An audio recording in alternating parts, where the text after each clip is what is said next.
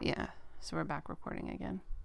Okay, so I feel like it's been 10 years since we last talked. 10 years worth of.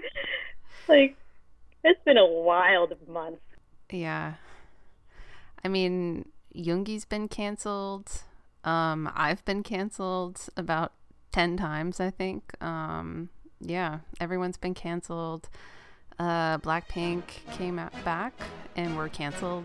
Um, Blackpink in your area. yeah, everyone's been canceled. It's just a month of cancellations. It's been very exciting. It's been the year, the 2020 year of cancellations. I think I think it'd be easier to find somebody that hasn't been canceled at this point. Ugh. Yeah. Well, we can. Um, I don't know. Do we have a song that we want to start off with, just to get everyone in the mood for sort of this? Um, I think we're going to be touching on some drama, maybe. yeah. Uh, do you feel like something from Agust D? Oh. Uh. No? no. You know what I really want to Okay. hear actually is um the Beatles. Uh Okay. yeah, they have this song that goes, I'm so tired. Yeah. Oh, yeah. That, that is 2020 mood right there. Let's let's do it. Yeah. I'm so tired. I haven't slept a wink. So tired. My mind is on the blink. I wonder should I get up and fix myself a drink? No, no, no. I'm so tired. I don't know what to do. I'm so tired. My mind is set on you. I wonder should I call you, but I know what you would do. You'd say, on, but it's no joke. It's doing me harm, you know I can't sleep. I can't stop my brain, you know it's three weeks. I'm going insane, you know I give you everything I've got for peace of mind. So, um uh one of the things I've been following on Japanese Twitter right now is if you search the Beatles in Japanese, um, one of your first like suggestions that pops up is apologize to the Beatles. and if you click through, you realize it's because um, there were some like you know press release type articles, like you know according to Big Hit, blah blah blah type articles, uh, comparing um, the Beatles to BTS. Oh. And if you know Japanese Beatles fans, um, you know that did not go over very well. And um, some of the articles, they're getting ratioed at like an incredible speed. I was kind of following them like a bit this afternoon while I was uh, watching stuff. like ev- everything and anything in Japanese that has BTS in it right now is getting ratioed pretty hard. it's insane. Like they hold a grudge. They hold. a you once that got out, I uh, that was it. I knew that was it for BTS. The, As far as- yeah, the atomic bomb T-shirt right now, yeah. Yeah. Um, because yeah, if you enter Genba, uh, Genbaku, like atomic bomb, um, the first thing that pops up, not Genbaku Dome, like in Hiroshima or anything like that. Nope, Genbaku T-shirt. Um, so Yeah. yeah, and I was actually thinking about it. Like, so BTS is going to be going on NHK uh, Songs, which is um, on the national broadcasting channel. And I think if they, I think if it was a different channel, like if it was like a commercial broadcast channel, it, there might not have been this big reaction. But because everyone kind of pays into it, um, there's been a lot of tweets about like, I'm not paying my, um, you know, license fee, like blah blah blah. If people don't know, the NHK, like the broadcasting station, uh, still does door to door solicitations for donating this is, you know, a public service. You should be paying into it, and they will come back. Yeah, And it's so- it's pretty like uh, yeah, I've been kind of following this story and um th- like it's like every time there's an announcement um from NHK, it just sets off this um really big like ratioing slash firestorm.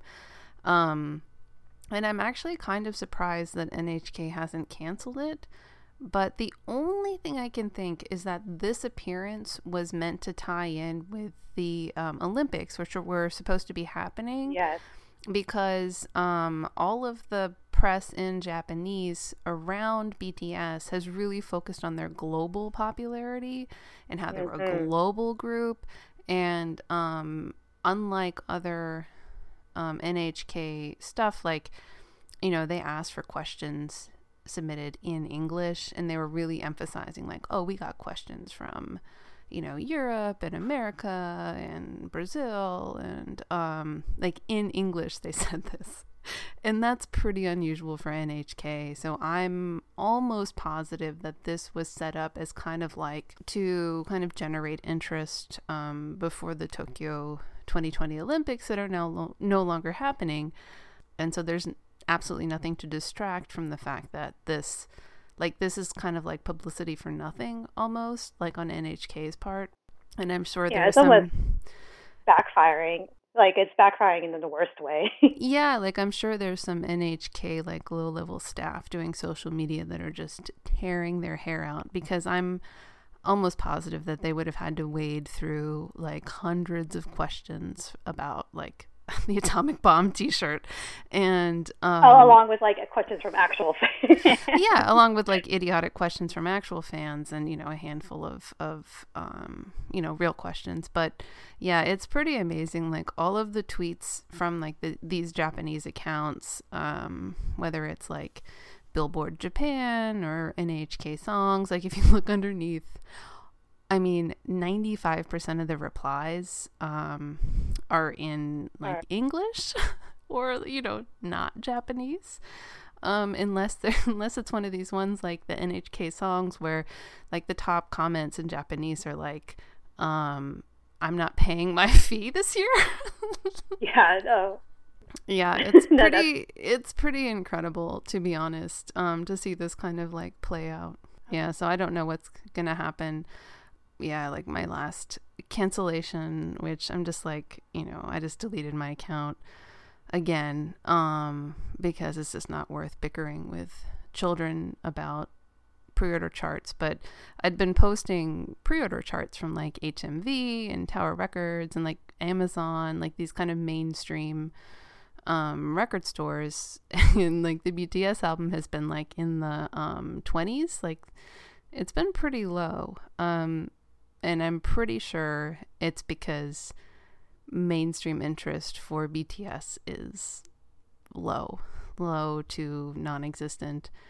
Um, I still think they're going to get number one for the week, uh, but it's going to be all like fan club orders. And like, I'm, I didn't check like right after the album was announced, but I'm guessing there was like a big sort of surge right at the beginning where people kind of ordered their four or whatever. And then, you know, Or that was it. Or the eight or however many 16 because you got to get all the photo cards Eight versions. There was eight versions. oh yeah they ordered all eight versions. Um so i'm guessing like the hardcore fans already have ordered theirs and then like that's it. So we'll see we'll see what they could do. But like, and now we got this, you know, super special three limited edition DVDs that were announced pretty much the week before release. Like, what? Oh, yeah, and I I had to untangle that cuz I was like, wait a second, there were 8 versions and there was only one version with a DVD, right? So I'm like, where did these other 3 DVDs come from? And I went back and I checked the original album announcement and there was like this thing with um serial numbers, like you get like a card in your CD if you live in Japan that's got a serial number on it. And I usually ignore this stuff because I don't live in Japan and like I can't use those. And so I went back and checked, and there was like you could enter to watch um, an online showcase through this app. Um, and then that was it. Like there was just a then I went and checked and like yeah, on the 10th, I guess it was, Friday, um, they announced two additional lottery prizes. So you have the online showcase. There was now this new online talk event, and now there was um, three different special DVDs that you could enter the raffle to get. So you're not guaranteed one. It's not like you buy a CD with a serial code and you get a DVD. No. Um, you have to enter. And what's hilarious to me is that this is the exact, like, this is what AKB48 and like those kinds of idol groups do is, um, and that's why, like, I posted an, um, a translated article I did of um, explaining, like, uh, what happens to all those bulk purchased CDs. and like the guys that bulk like they talk to AKB48 fans who bought like you know they'll buy like 200 CDs because they have these little raffle tickets in them. It's the exact same playbook, and they do it to um, boost sales, right? And so it's just funny, like five days before, like here here's this you know known proven technique used to boost CD sales. Um, so you know you can say you're not an idol group all you want, but if you're using like a page out of the AKB48 playbook, like, you know, take your 100% organic, authentic sales and.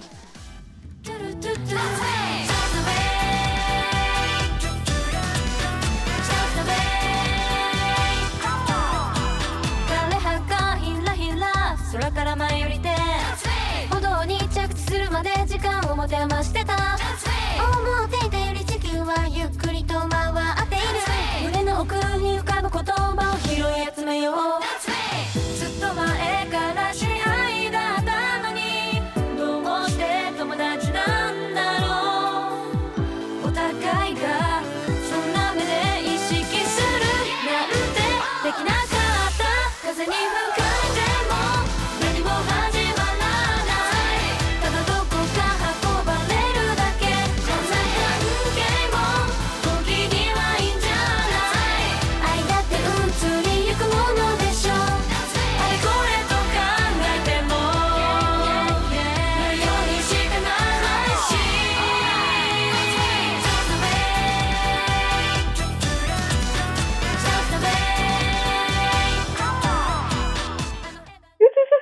that's basically what the fan sites are based off of. It's the handshake raffle. Yeah, yeah. I mean, that's what it is. And there's no. Sh- I mean, the the thing that that I you know I really want people to understand is I'm not saying that it's like bad to do that.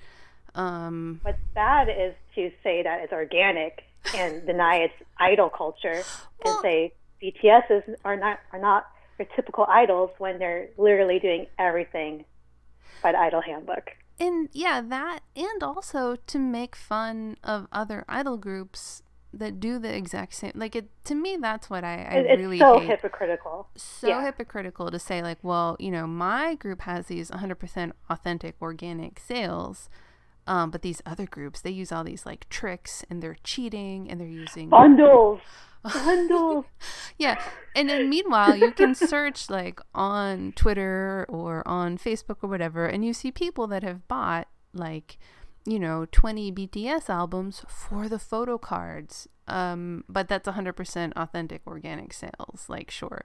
Like just totally lose me with all of that. It's ridiculous. Um and like it's not to hate on bts like really i I do not hate BTS, but I do hate that attitude that that denigrates everything about idol culture and idol fans while using all of the same techniques. It's baffling how they how they wrap their minds around this. Like I don't get it. I don't know. It's like they want that exceptionalism, except they're denying everything that they're copying. They're logic doesn't work on armies anymore. I've I've, give, I've given up. I've given up. Completely. No, I I know, I know. This is like my rant, like like my rant hour. But um, yeah, like I mean, please, like I, you know, I I'm open to people disagreeing with me. Like people disagree with me all the time. Like it's fine. Like I recognize that I'm a cynic and old. Um, but I really want someone to explain to me how Arashi's Truth um, is is just a completely different thing from BTS's Black Swan. Like somebody please explain to me how those two things are are different um, in concept and like style and whatever. Like they're they're very like yeah, and you can't because they're it's like the same type of performance. Uh, you know, that's that's what it is. It's an idol group performance with like some classical elements. Um, eh, eh, and I don't see that there's no, anything no, no. wrong Black with that. It's about it's about the pain of making art and struggling to make art. And BTS are artists, not idols.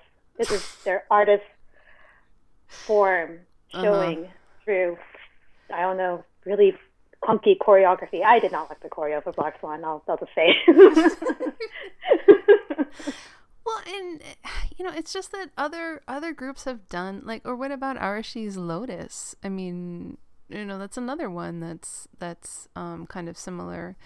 Uh, there's a lot of songs like that. Um, I, I, yeah, I just don't get.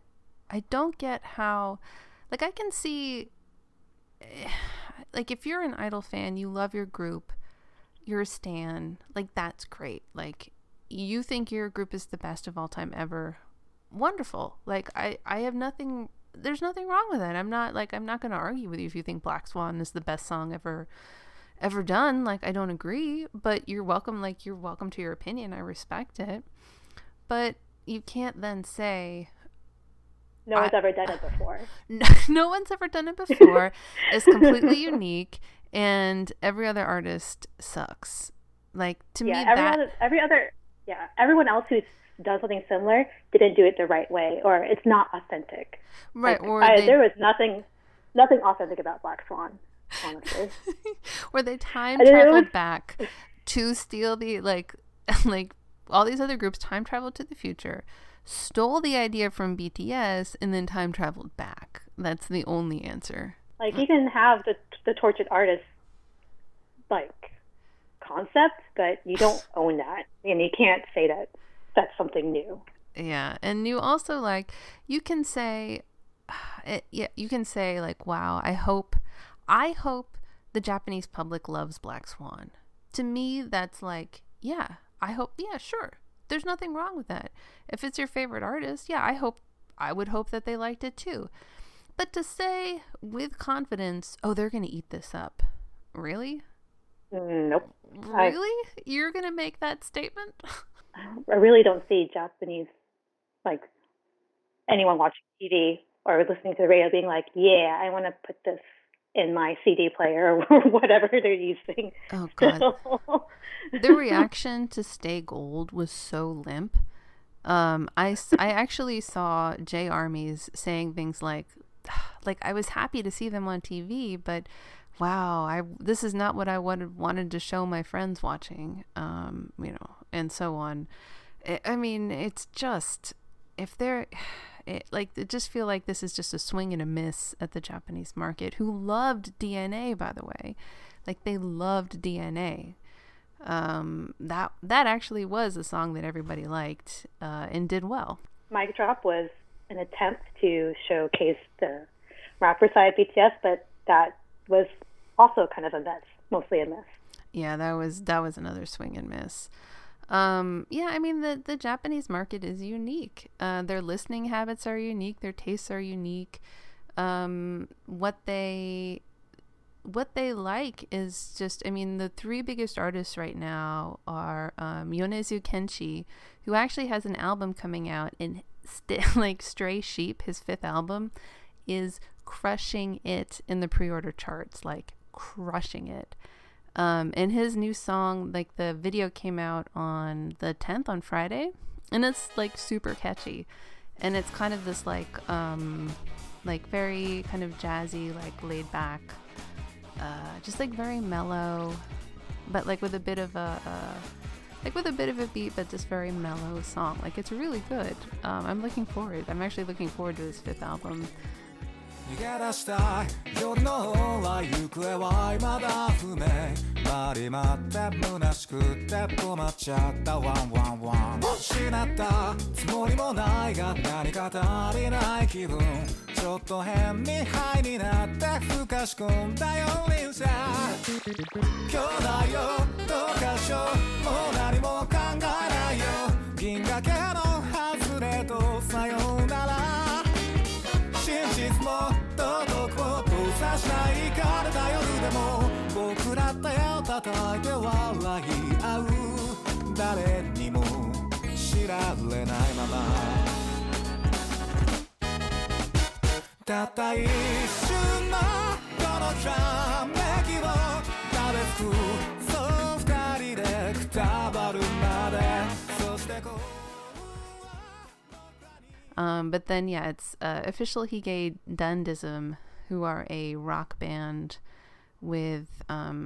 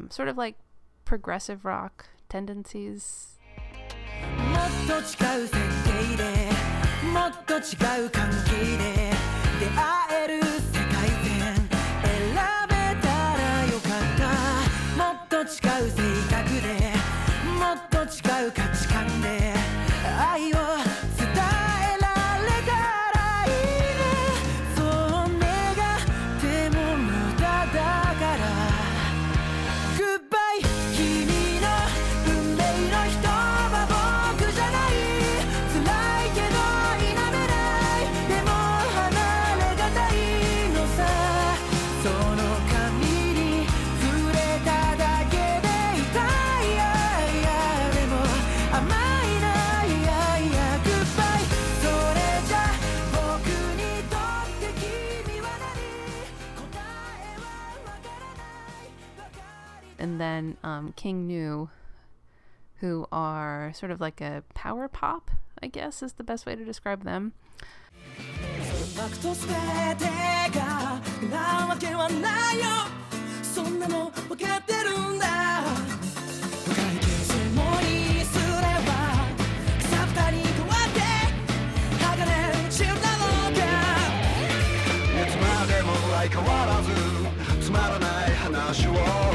まらない中にどこまでも幸せを探すよ。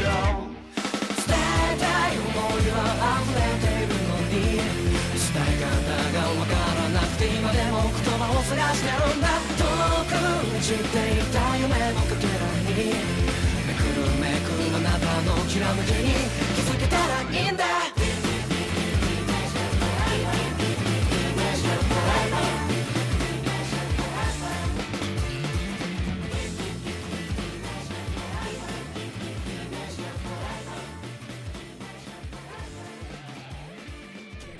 Yeah, like the other thing armies got mad at me about was I had posted the Oricon um, half year charts.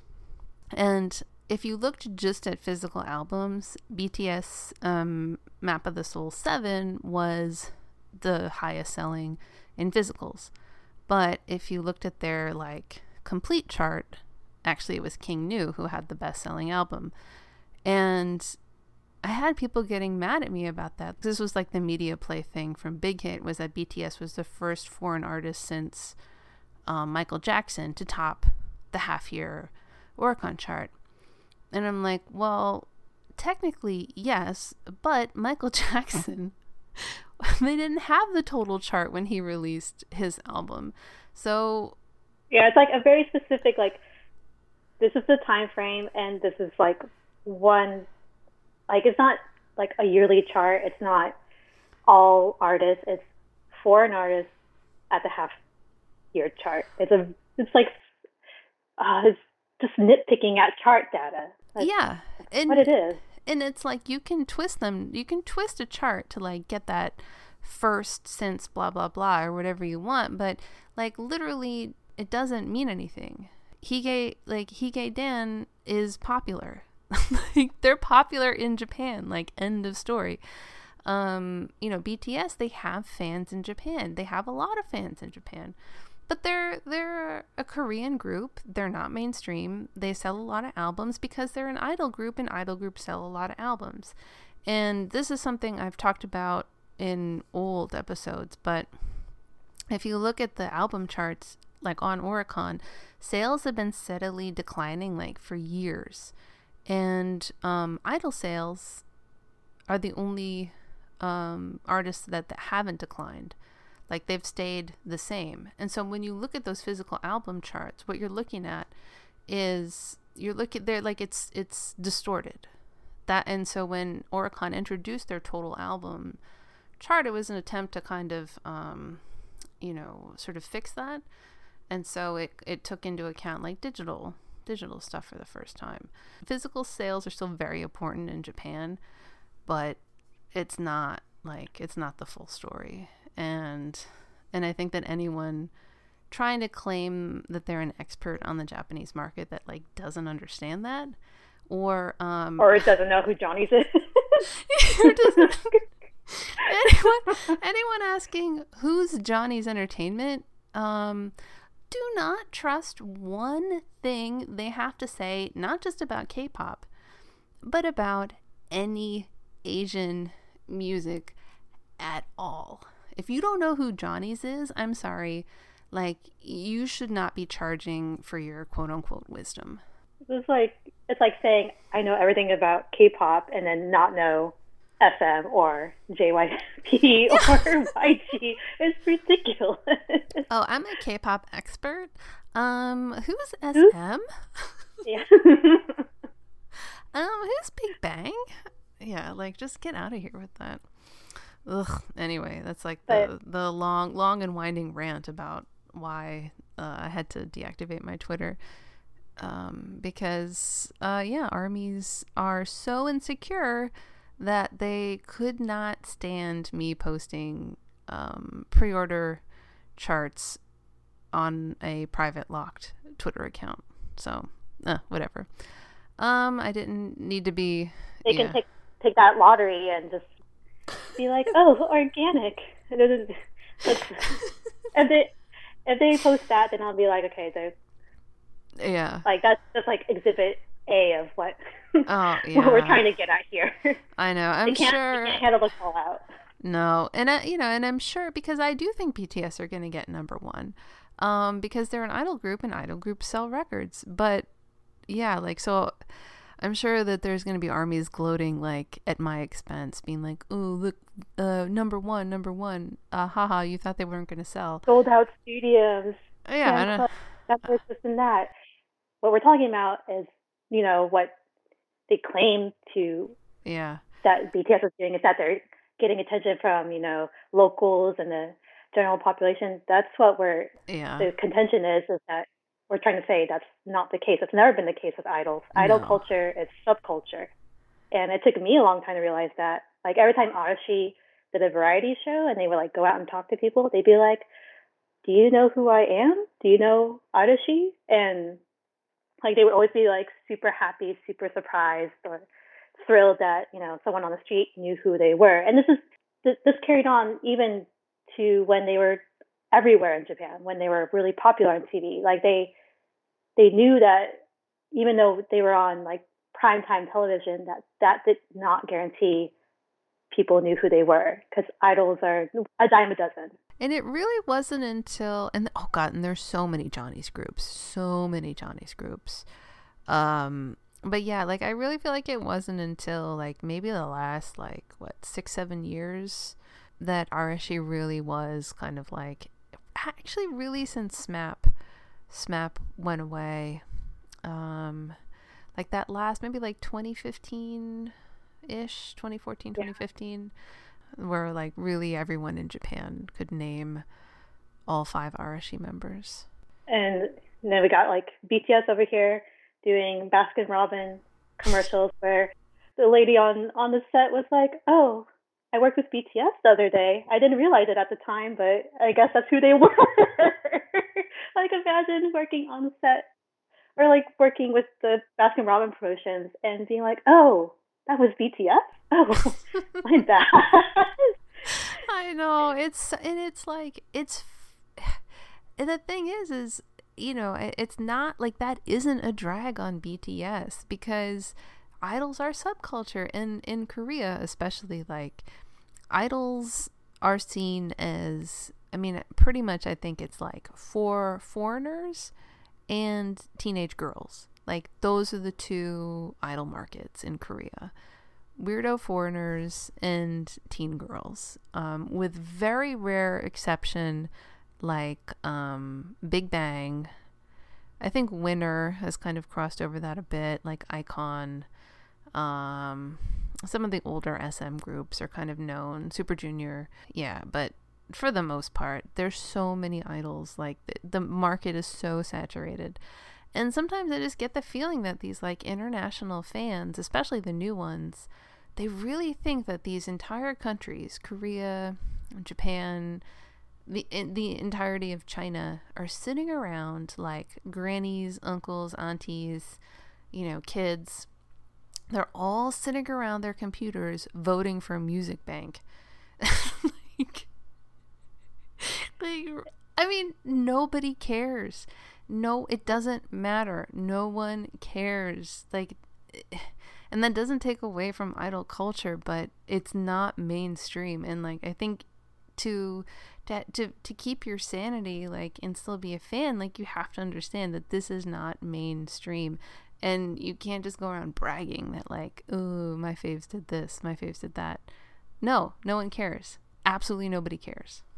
And like I think that mentality really arose from, you know, the BBMA push, the, you know, BTS doing Ellen and all the late night talk shows. And yes, that was groundbreaking. It was groundbreaking when, you know, Girls' Generation did it too. Yes, and uh, we have a. You know what I was noticing? I was walking in. I wanted to. I don't know if we have a camera outside, but we have. Uh, there's the, the group here. It's called what is the group? Girls' the Girls' Generation is They're- huge. But people lined up. People were lined up last night. They're from Korea. Is it Korean? Yes, is it Korean? Korean pop And they were lined up. So I saw outside. You can see. Look at their bus outside, and the people and the fans People waiting outside. are waiting can we? outside. They could not get in. Wait, Look go at slow, lower, lower the. Slow down a little bit. I saw. Wait. Like we were like, oh man, this is finally happening. Nothing, you know, happened after that, but it was groundbreaking that, you know, they got to the point where they they were on US television. And but you have to realize that it's just a flash in the pan, like Yeah. whether or not they can keep that momentum long term. Like it's gone on longer than I thought it would, honestly. Well, but it's it's I mean again, it's like this artificial um push. It's an artificial bubble. The media culture in America especially there's not one media culture. It's been so splintered. We don't have a mainstream. Um, and that's what made Super M so great was that it really they really targeted their push to the K-pop subculture. And it got a lot of like different people invested and they did very well with that. Um, and I think Super M was like a huge success. The BTS audience of not K-pop subculture fans but boy band fans uh really they're like locusts. They will chew and chew and chew and eat and then discard and move to the next thing. Whereas i feel like k-pop subculture fans um you know they they have a much longer attention span. Um like you know look at super junior fans. Like super junior is still going strong. Um big bang fans are patiently waiting for big bang to come back. Um And I, I say this as the nicest way possible as like I was never a K-pop fan, so from the J-pop side, I always thought K-pop fans had a short attention span because I'm like, oh, these groups have only been out for five years. That's cute. Where you got like, you know, Johnny's that have been out for like, you know, 15 plus years now and been on TV since they were like 10 yeah but but now I, I do have a appreciation for the K-pop um, fans who have stuck out the mil- the military service because that was like the really first big wave, right? That just went in just now, or, or coming out just now. Well, the first big wave, I think, really was like um, Toho Shinki. Oh, Toho Uh, yeah, Toho Shinki Shinki and and Shinhwa and Shinhwa. When those two groups, I feel like the fact that those two groups and okay, so Super Junior, Toho Shinki, and Shinhwa, um, all went in and came out and did stuff.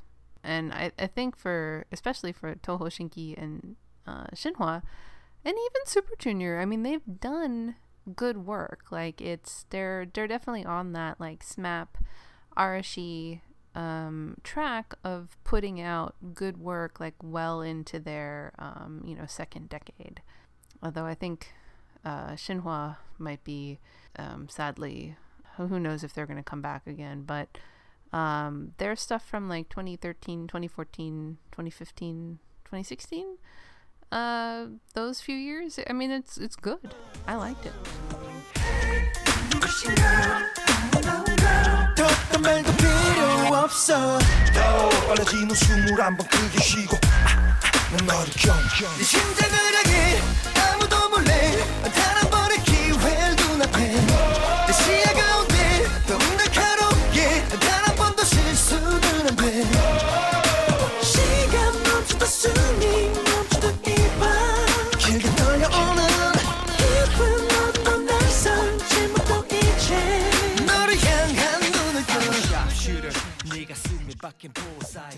So yeah, we'll see. Um, SHINee is coming out this year, although Taemin has to go in. Um, and Big Bang are rumored to be coming back in October, so that will be pretty um, incredible if they do. I think what the army is misunderstanding from, you know, the the Manti evil side is that Yeah. this is this is what we're concerned about. Like, will there be something left for BTS after enlistment? Because the way it's going now, like, yeah, you can bank on a majority of army being there when they come back, but it, like, are they going to have burned through all their revenue by then? You know, erecting building after building, building, and, and then and like the, the sixth or seventh, you know, BTS base game investment. I don't, I don't know, I don't know what where the money's going anymore. There are so there are so many rumors. I'm not even I don't want to touch that stuff with a 10 foot pole. I mean, I think at this point like my investment is I would like to see them all come out of this with um careers like um, some some like long-term careers and um their health and their mental health and financial health. That's what I want. I think they'll be okay. It's just I hope so. they're not they're not going to maintain this level of success for much longer. I don't think. But is it is it success though? That I mean, I feel like this is where Oh, where yeah, I I always come down on and I, where people always get mad at me about. But like, is it success if if um you know no one can hum your last single?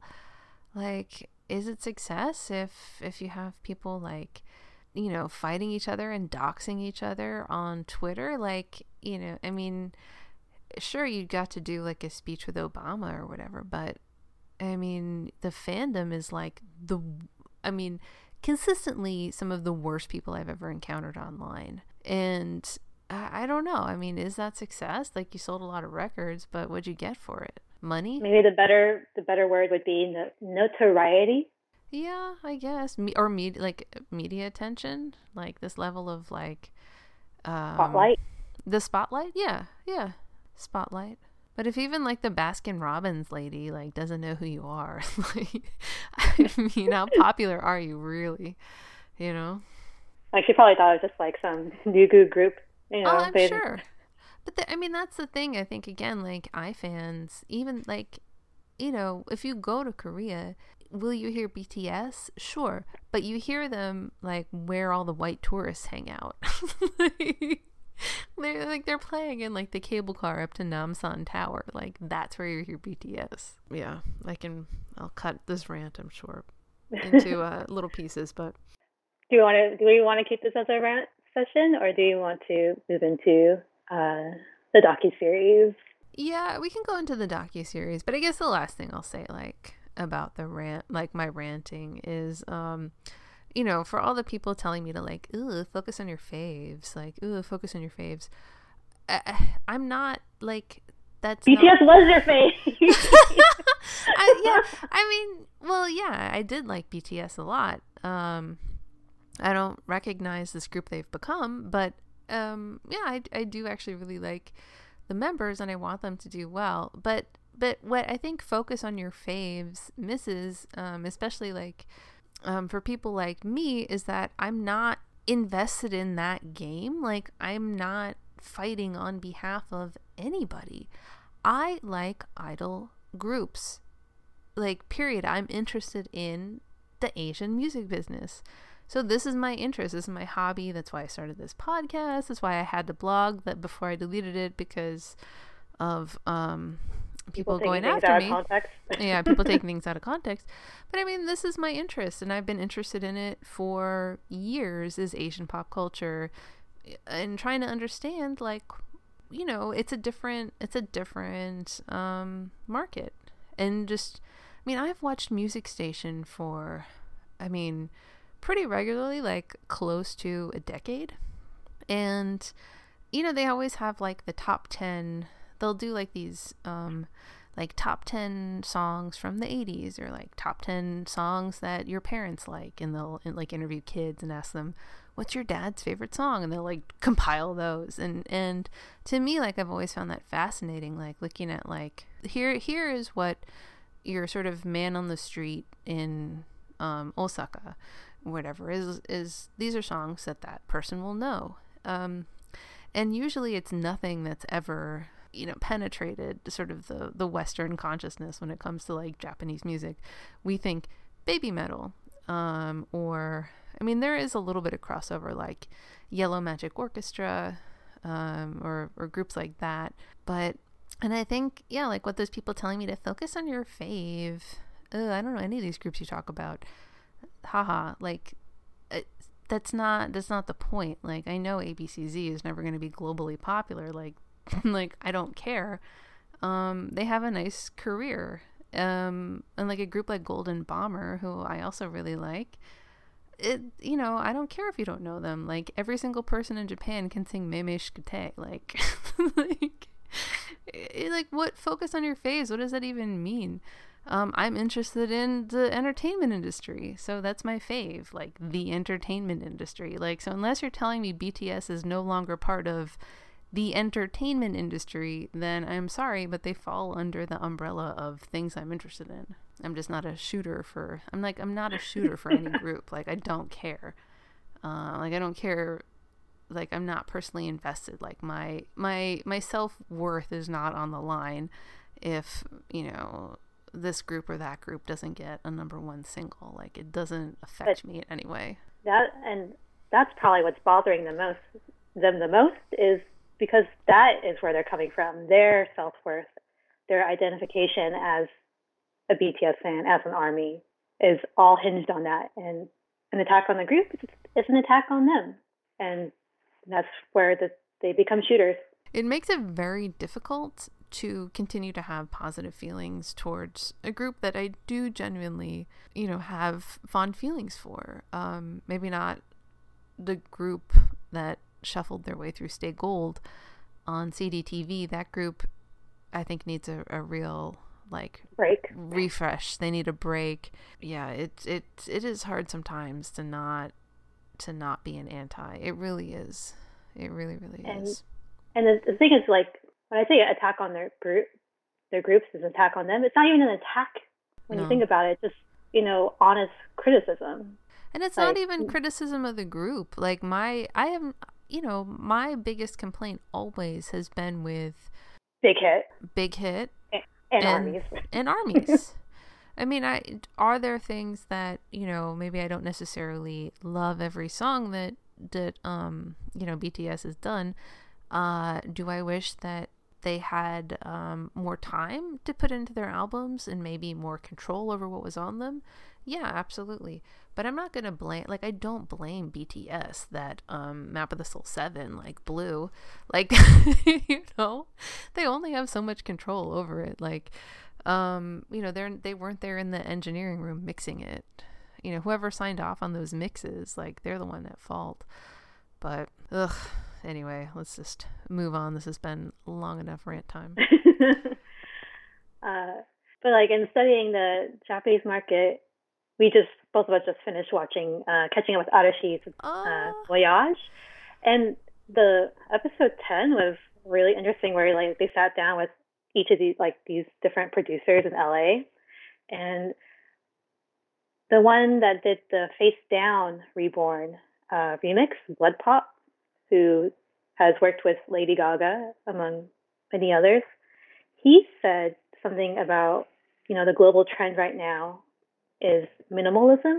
I'm like, what? What does that even mean? Like, do you know what this minimalism that he's talking about? I caught that too, actually. And um, yeah, I thought that whole like episode 10 was really interesting. Um, so we talked about up through episode seven last time, which was Yeah. the one focused on Aiba. And so, so yeah, so we watched eight, nine, and 10. And eight was focused on Sho. Uh, which was I actually really really enjoyed that. Like Sho has never been he's never Me been too. my favorite member of Arashi, but Also, um, me too. yeah. he never gets too personal, and I think this episode also didn't get too personal, but it did shed a little light into his um, kind of love of music. And what I really appreciated was he actually sat down with uh, Verbal from m-flo, Yes. who is I love a, M Flow.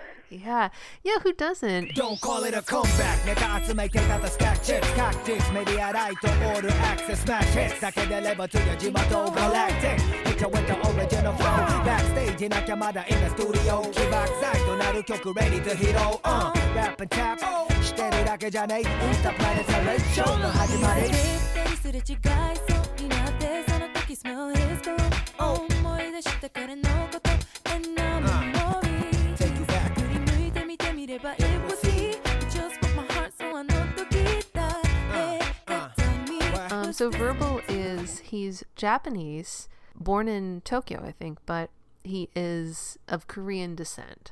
And so he's also one of these.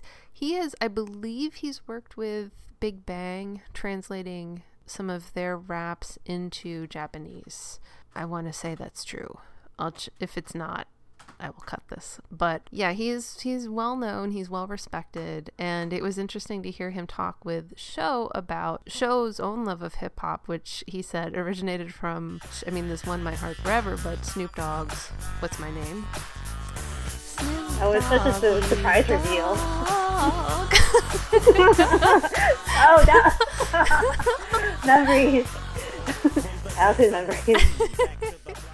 But you know and and having that like um uh having that sort of conversation about like hip hop and and verbal complimenting Sho or or I I mean I guess it was a compliment right? Like um that he sort of brought hip hop to kind of um sort of a, a general Japanese audience that might not have given it a listen um, and sort of making it making it okay to be to to have this element in sort of popular Japanese song. And I thought that was very interesting because that actually had never occurred to me but I I think it's kind of true.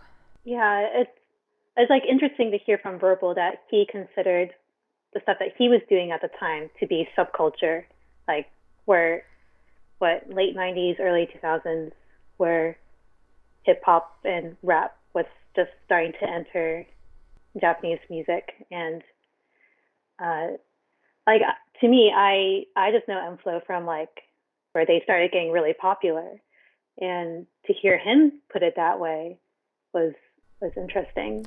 Yeah, me. yeah, because I mean, you know, if if you think about it like that, then if if Sakurai Sho had not been as dedicated to his craft as he was, you know, if he had been one of these like I mean, and there are rappers in idol groups who are just sort of assigned that role and they they sing what they're told and that's it. And you know, that's not absolutely nothing against that that's that's their job right but you know that he did put the effort in and to write his own raps and to really to really like Try to it- make something for himself. yeah yeah um to work at it and and to put and to not have it just be like oh this rap is just inserted into the song but to really make it like an arashi sound that hip hop sound, which maybe if you've never, yeah, like if you're kind of outside the the Japanese bubble, like it sounds kind of funny to say this, but yeah, like something like Lucky Man, which they played in the episode a few times. Um, it really like you, it's it's uh that kind of style. It's it's unique. It's very Irishy. Yes, yes, yes, yes. We're Super Boys 改め Lucky Boys in the show. I, a huge out with me and put your hands up. Now ready? Five, six. Get it out. When I lucky,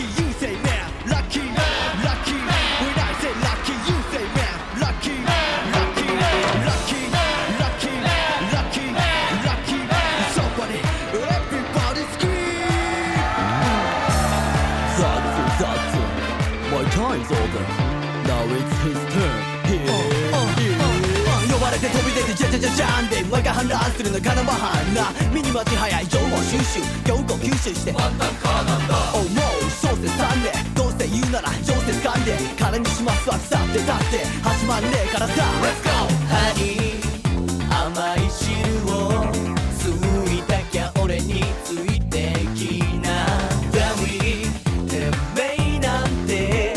人事を尽くさず verbal and flow, like I thought they were mainstream too. So for him to say that Sho did it before m-flo was like, really? Like maybe he was just paying, you know, trying to not butter up Sho, but like to like uplift him, which, you know, everyone who's been recorded in this docu-series so far, you know, they're pulled in for that, like to be objective.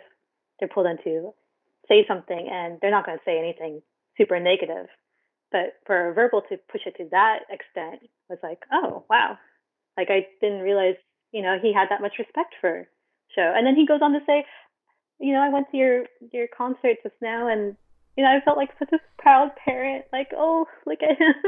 He's you know, you know, doing the call and response. Like Yeah. that that was great. I really liked that, and I liked. I mean, I, I- I mean, verbal is very respected, and for good reason. And yeah, like it, and it, you know, thinking back, like it is kind of true. Like there isn't a lot of um, mainstream um, hip hop or mainstream rap in Japan, and when you do see it, um, I mean, it's kind. It'd be kind of something like. Do you remember Funky Monkey Babies? Yes, yes. Yeah, yeah, it'd be something like that.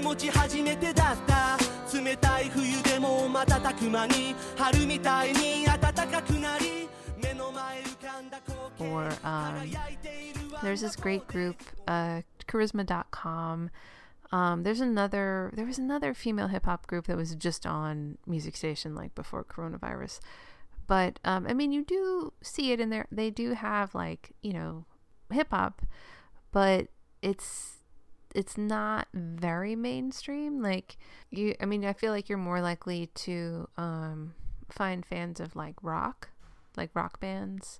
Yeah so i, I thought that was really nice to see Sho get um, his compliments for for all his rapping over all these years. I mean hip hop boogie what did he say? Call the mic call the mic and pen i'm gonna rock the world. Yeah, he was like to all those haters who stuff like it was basically like his oh he had like an anti anti response song like response to antis.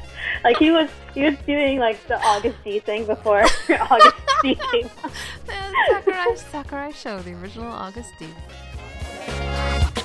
ワンツーワンツー Hey hey 俺ら山風の登場高値の方向向けて待って工房結果の個室今だまだ報道息子奏でるあなた方高校。ジャズバンヒップホップ取り込んでゆく。これこそご存知のヒップなポップ。音と言葉紡ぎ描く芸術。ままでこれからもこのメンツですこのメンツ届け合うぜ。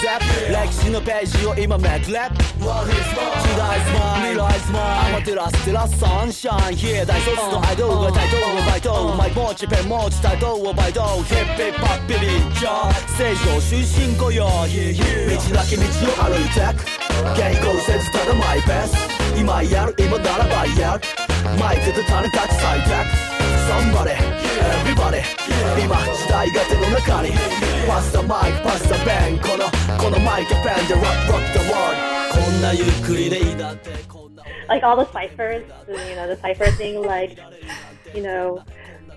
where they like were talking back to all the rappers who said they were sellouts or being idol rappers and Yeah. idol rappers not being actual rappers, and it was like, I feel like I've seen this before. Oh wait, that's right, Sho did this like ten years ago. uh, I believe Arashi paved the way. For mic drop, oh definitely. oh yeah, yeah. For mic drop, hundred percent. Is this cool and soul or is this mic drop? カーデなヒップホップじゃなく真似しがたいようなヒップなポップそして幕開け第2章見せてみようならそれは第2号。そう2回タクシー以外にも2巻の大気を再起動うん俺らにまず水滴なカツたちがこっち向いてきたここに気づくとほら水滴が。強い風が背から吹いてきた。水滴じゃなくなっていくぞ。想定しなさいこのケースを。テイクモーが吹き飛ばすほどの恐怖未知との遭遇君との暴風だから俺にしがみつきなさい。守り通す奴らだというわけつき嵐探し当たり騒がしい。その凄まじい騒ぎまさに嵐。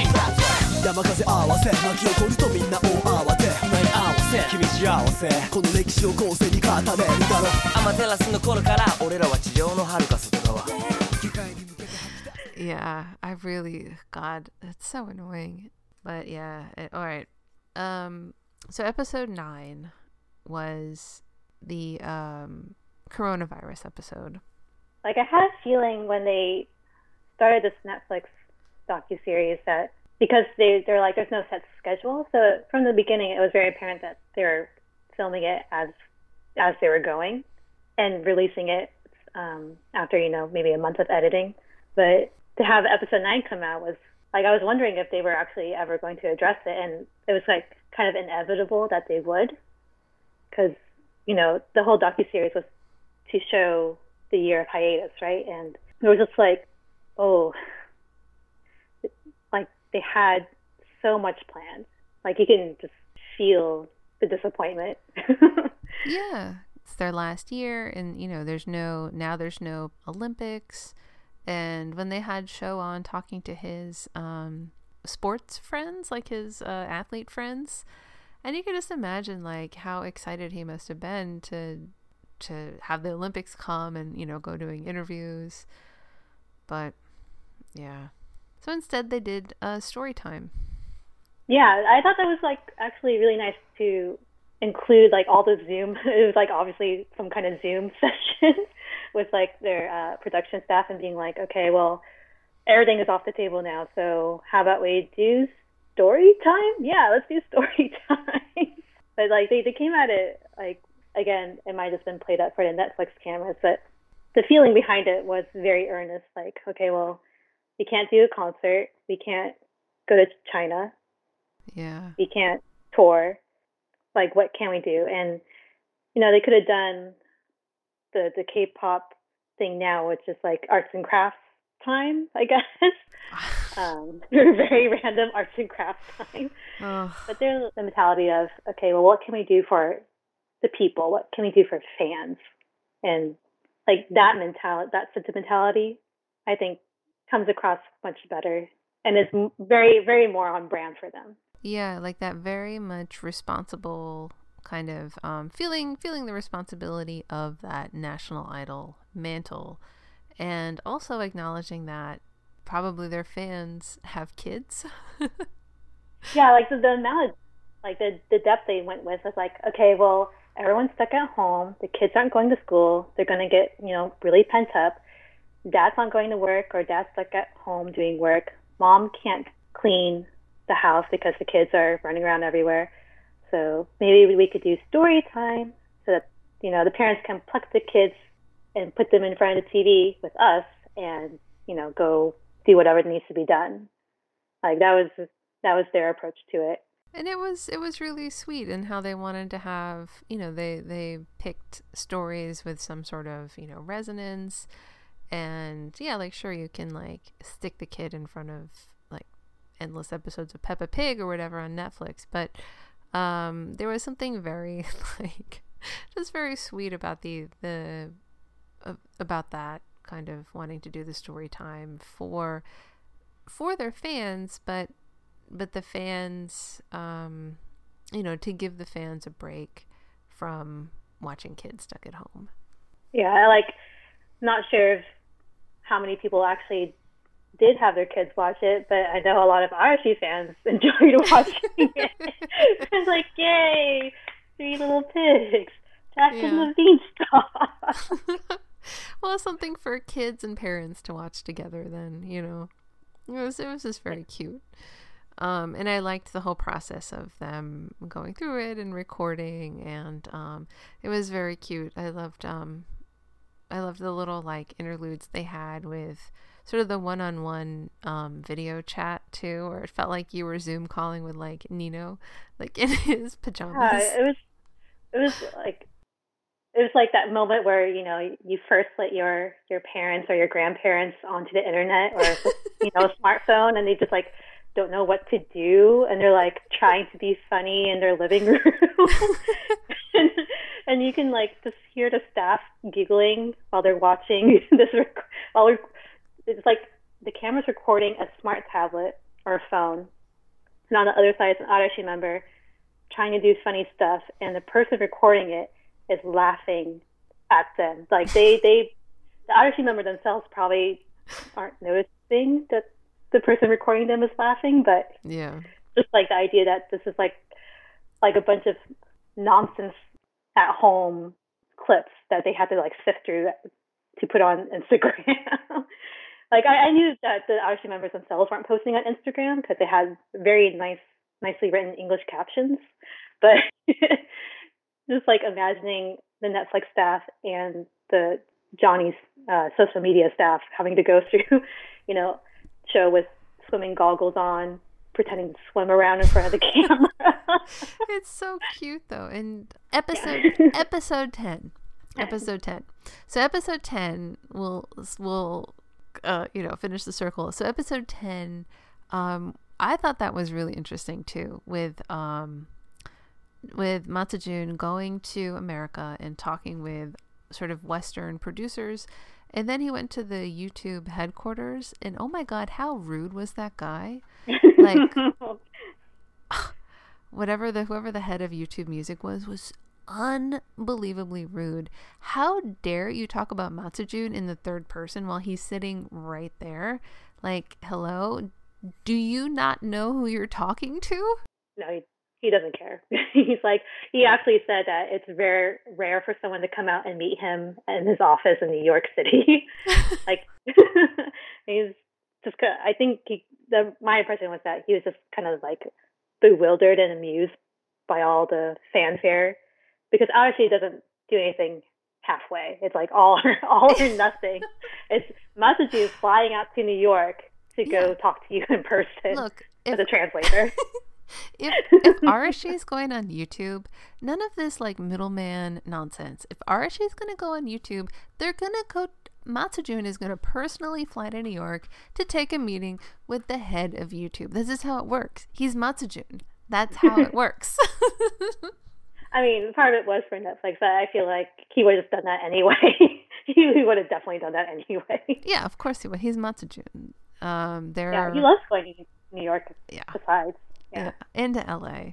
His like little comment. I love that they kept it in. He was like, "Oh, the weather's nice every day here, isn't it?" yep, yep. But yeah, so yeah, so it was interesting hearing him talk to the producers um, and play, you know, play the Arashi songs that we've heard 800 million billion times um, and be like, well, you know, how how can we make this? And I liked how he phrased it too. Was like, how can we make this appealing? You know, that for that that that Western people would enjoy listening to it.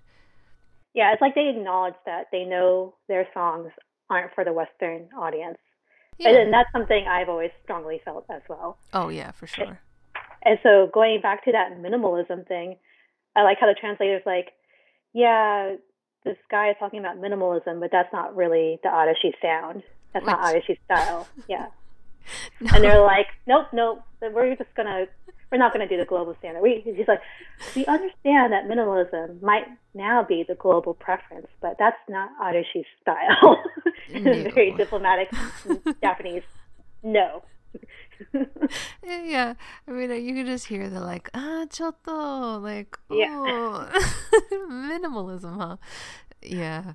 Um, I still don't understand what that is, what that even sounds like. Is it like lo-fi? Is that lo-fi? Yeah. Lo-fi or- beats? well, he was saying that, you know, that music now, and this is something I've strongly felt, which is one reason why I've pretty much stopped listening to like Western pop with, you know, some exceptions. Um, but like the standard really is to have it sound good coming out of like shitty speakers because Yeah, he mentioned the phone. Everyone listens on their phone. these days. everyone listens on their phone through the like the shitty phone speaker yeah and so you can't have a lot of detail in your song and like expect people to pay attention to it if it's coming out of your shitty phone speaker and i think one of the reasons why you know there there is this wild difference of opinion on some of like um, to use an example like the recent bts stuff is i listen on nice headphones um and so things can like things sound not good. Um if you're listening on like a shitty phone speaker that level of detail it doesn't matter you know? So yeah so i think that's maybe what um that minimalism thing went. So if if you want it to sound good coming out of like the worst speaker possible This is like a nice term to be like, no one really cares about what you put in, in there. Just put some like trap beats and like a bass line, and you're good to go. Yeah, I mean, kind of. Um, I still, I mean, I still appreciate like, um, I mean, and I, I think a lot of people still do appreciate good music, but that's not, it's not like what gets pushed for, for especially for mainstream pop. So, yeah, like. I don't know. I, I haven't really taken a lot of time with any of the reborn Arashi tracks. Have you? Yeah, I've listened to to all of them. And do they sound kind of western, westernized? In a in a way, yes. And the well, the the guys that they work with are, you know, European or Swedish, the way you know J-pop seems Yeah. to go.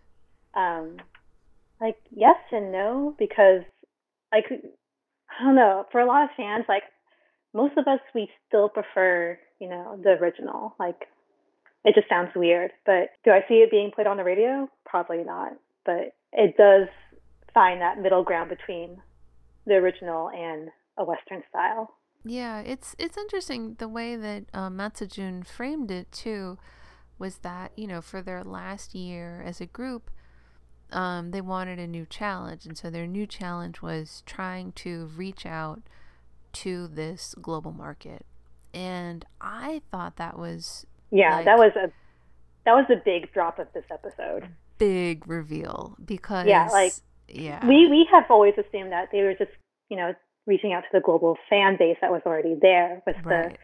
the the Jetstorm tour that they did through you know uh you know Southeast Asia and Taiwan. Yeah. But like the idea was there but I didn't think that was their goal. And turns out that was their goal. Yeah. And it was like whoa okay yeah. Yeah challenge accepted. I, I really I thought that was I mean honestly that was like the absolute like sweetest purest like Matsujun thing ever is that they have this last year or last 2 years whatever and they've conquered Japan. I mean they really have. And you know, so here's this like our time is ending. Are we just going to spend this last year spinning our wheels? Or are we going to take this last challenge and and what's what's the next challenge? Like to move to move beyond their borders. Yeah. yeah To move it beyond Asia. yeah, it was really like I, I was like, oh yeah, like all right, Matsujun, like get it. Um, America will not understand you, but Nope. Like from the get go, like I always knew that Arashi was never ever going to be popular in the U.S. oh my Like- god, never. Never, never. Like for you, you did appreciate the music side, but for me, music was secondary. It was the variety that got me interested. And if the variety wasn't there, then you're not interested in the members. And if- if you're not interested in the members, you're Yeah. not interested in the music. That was that's pretty much, you know, the general flow of Right. Uh, yeah. groups, which is what Arashi kind of falls into. Yeah, and I mean, I and I recognize that I I am unusual for being like baited by, um, you know, like that, like being bitten by like Kitto Daijobu, like.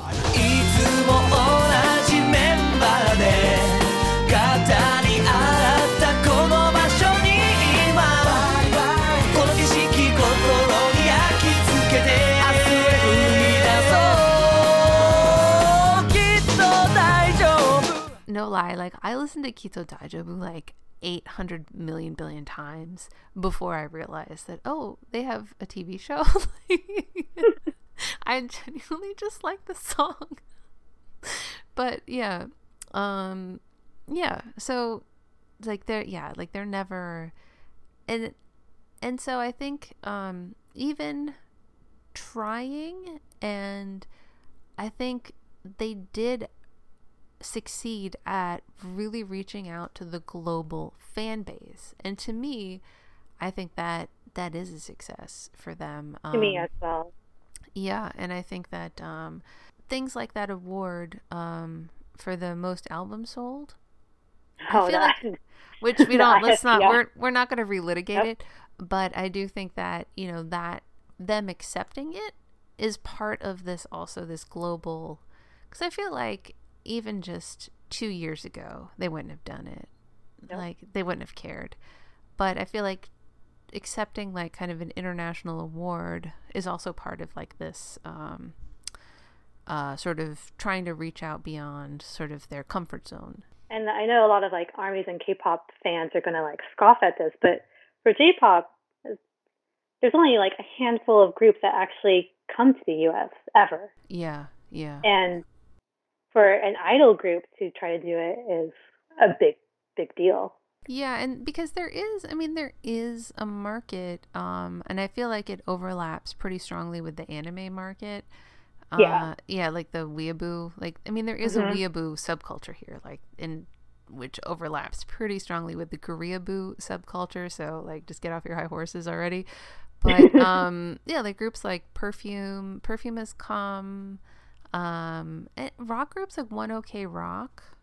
Oh yeah, Um, One Ok Rock has been surprisingly very popular here. Like Yeah. I, I can hear the American sound in them. Like they Yeah. have a Western appeal. We are made up of all of our failures. They think we are foolish, and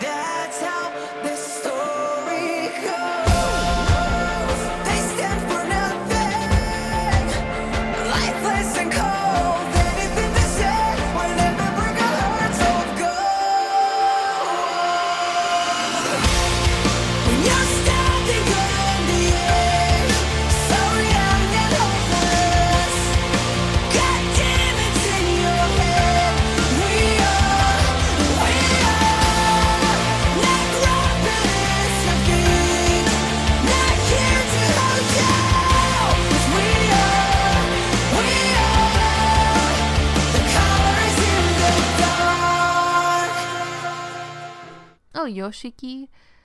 Uh, Yeah, Yoshiki's been like permanently living in LA now. Yeah, like X Japan has played. Uh, I mean, so there are there like there are Japanese groups that come here, but it's they don't like it's a small. It's generally smaller venues. and they're not like it's I think it's pretty acknowledged that it's a subculture thing like but but that's the thing about America right now or like it's all subcultures like that's there's no more mainstream it's all subculture I think that's just the way it is around the world now since the internet has yeah become so pervasive. yeah with with everyday ver- life. with very few exceptions very few exceptions and when something does hit like hard and mainstream I think like that's when it's like that's pretty unique And for this episode, the thing that really got me kind of teared up was that every member was like, "We might fail. This might fail. This might not work out, but we want to try." Was the sentiment. Like they they know that you know the U.S. and the Western market is not for them, but they still wanted to put themselves out there. And then Aiba, Aiba of all people, was like, maybe you know we're not going to take the world by storm which is like the catchphrase that was that was the catchphrase that he was in charge of for their debut press press conference. Like that was the one thing he had to say over and over when they debuted was we're out of sheet and we're going to take the world by storm, which is oh. That had me that had me all in my feels. That had me all in my feels. And um you know so like when Sho was talking with his um athlete friends and they were like oh you know we always thought like you know athletes our time in the spotlight is limited. You know what's so um amazing about singers and musicians is that their songs live on forever. And you know if you think about it arashi they've they've changed the shape of Japanese show business. They've made a huge mark on the lives of their their fans around the world. And I mean there are uh, I mean I'm not even I, I would guess hundreds of millions of people who have the song One Love or have the song like um, Love So Sweet or um yeah Kitto Daijobu or Happiness or or something like that lives in their head. Like there is an Arashi song that lives in the heads of hundreds of millions of people like around the world. And that is pretty incredible if you think about it for, you know, five like doofy teenagers to to go from from sort of this humble humble beginnings to to that. and like I don't know if you caught this, but when they were playing the songs for the producers, when they played "Love So Sweet," they zoomed in on like this one couple in the room who I like who like you know like hugged each other and got all snuggly while listening to "Love So Sweet," as if the Netflix crew was like, music really does transcend languages. and yeah like is is the is your average american ever gonna know love so sweet? No and that's fine. But um i feel like that love so sweet is still like part of like the global like global musical heritage. Like it's gonna live forever like in in someone's head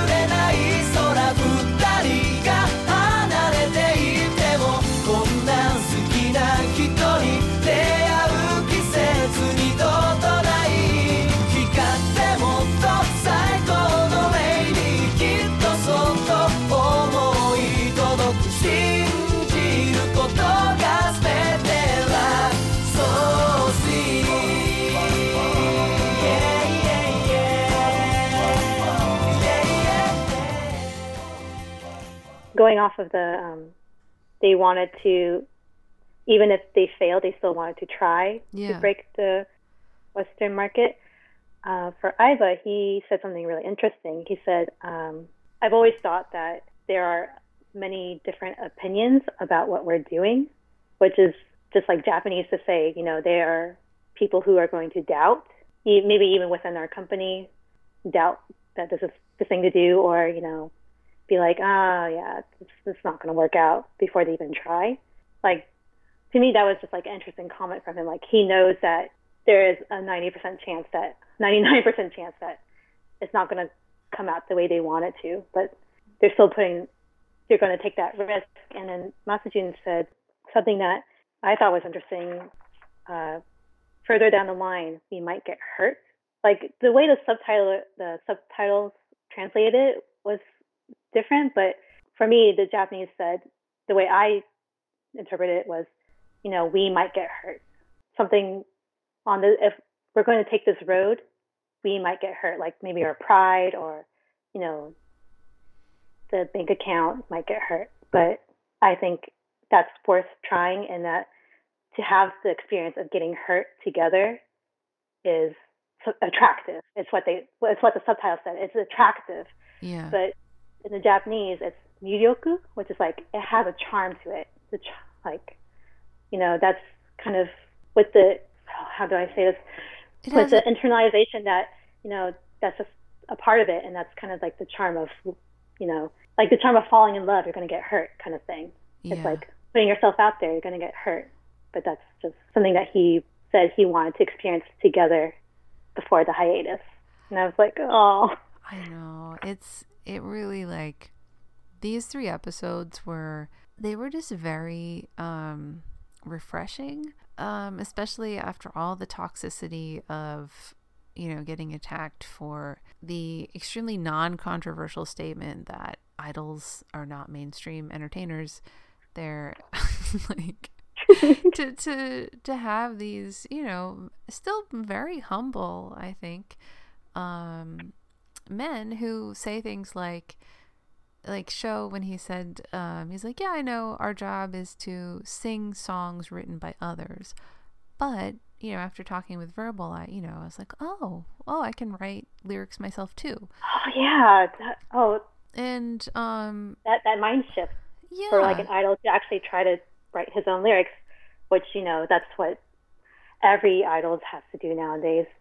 But back in those days, that was not expected. That was groundbreaking. Yeah, and well, and I, I think it, I still think it shouldn't be expected, but No. um, I yeah, and and to just still be so to be so humble um about it, and you know, being like, well, yeah, like I know that our job is to sing songs written by others. It just it, it they these three episodes um, left a very good feeling, like very just very like just after all that toxicity um, which i mean i think we don't even have to talk about i did watch i watched episode six of break the silence uh, yeah, we we left off on five, right? So Yeah. six and seven left. I could not I swear to you, I could not make it through episode seven. I I couldn't make it through. I, I had to give up. Um but I don't I don't know if we I have Oh, anything. you weren't miss. I don't think you're missing much because honestly, like I felt fifty, almost half of every episode is just really, really nice concert footage. Like was taken with like I don't know what is it the red the red is it the red camera that makes it look like super like HD and like it was like it was like better quality footage than what they put out in the DVDs. I oh. feel is oh what, is what we were seeing. yeah, I I don't even know. Um yeah, I couldn't I couldn't even make it through. And like I, re- I realized after we'd recorded um the last one was that um we never talked about the stage collapsing or the stage like Oh yes. and Ah. yeah like i feel like that's worth going into just a, just touching on it because um my jaw dropped when I saw that. I was like, yeah and I, I- really? I think it got it. It did not get enough attention. First of all, I cannot believe they put that on the D, uh, on the the show, and I just was like, okay, so this aired in like what May was it May April or May, but I mean not even what four months after poor Wendy from Red Velvet uh, was I mean like critically injured um by a like a stage set mishap. Um, did Do you do you remember this at all? Like Wendy from I Red Velvet? I heard yeah, I heard about it. I didn't get the details though. Yeah. Oh well, gosh. Now I'm going to be talking about my ass. But if I remember correctly, it was something like there was a an elevator or something that was supposed to be there and it wasn't, and she fell backwards and like I mean seriously injured herself.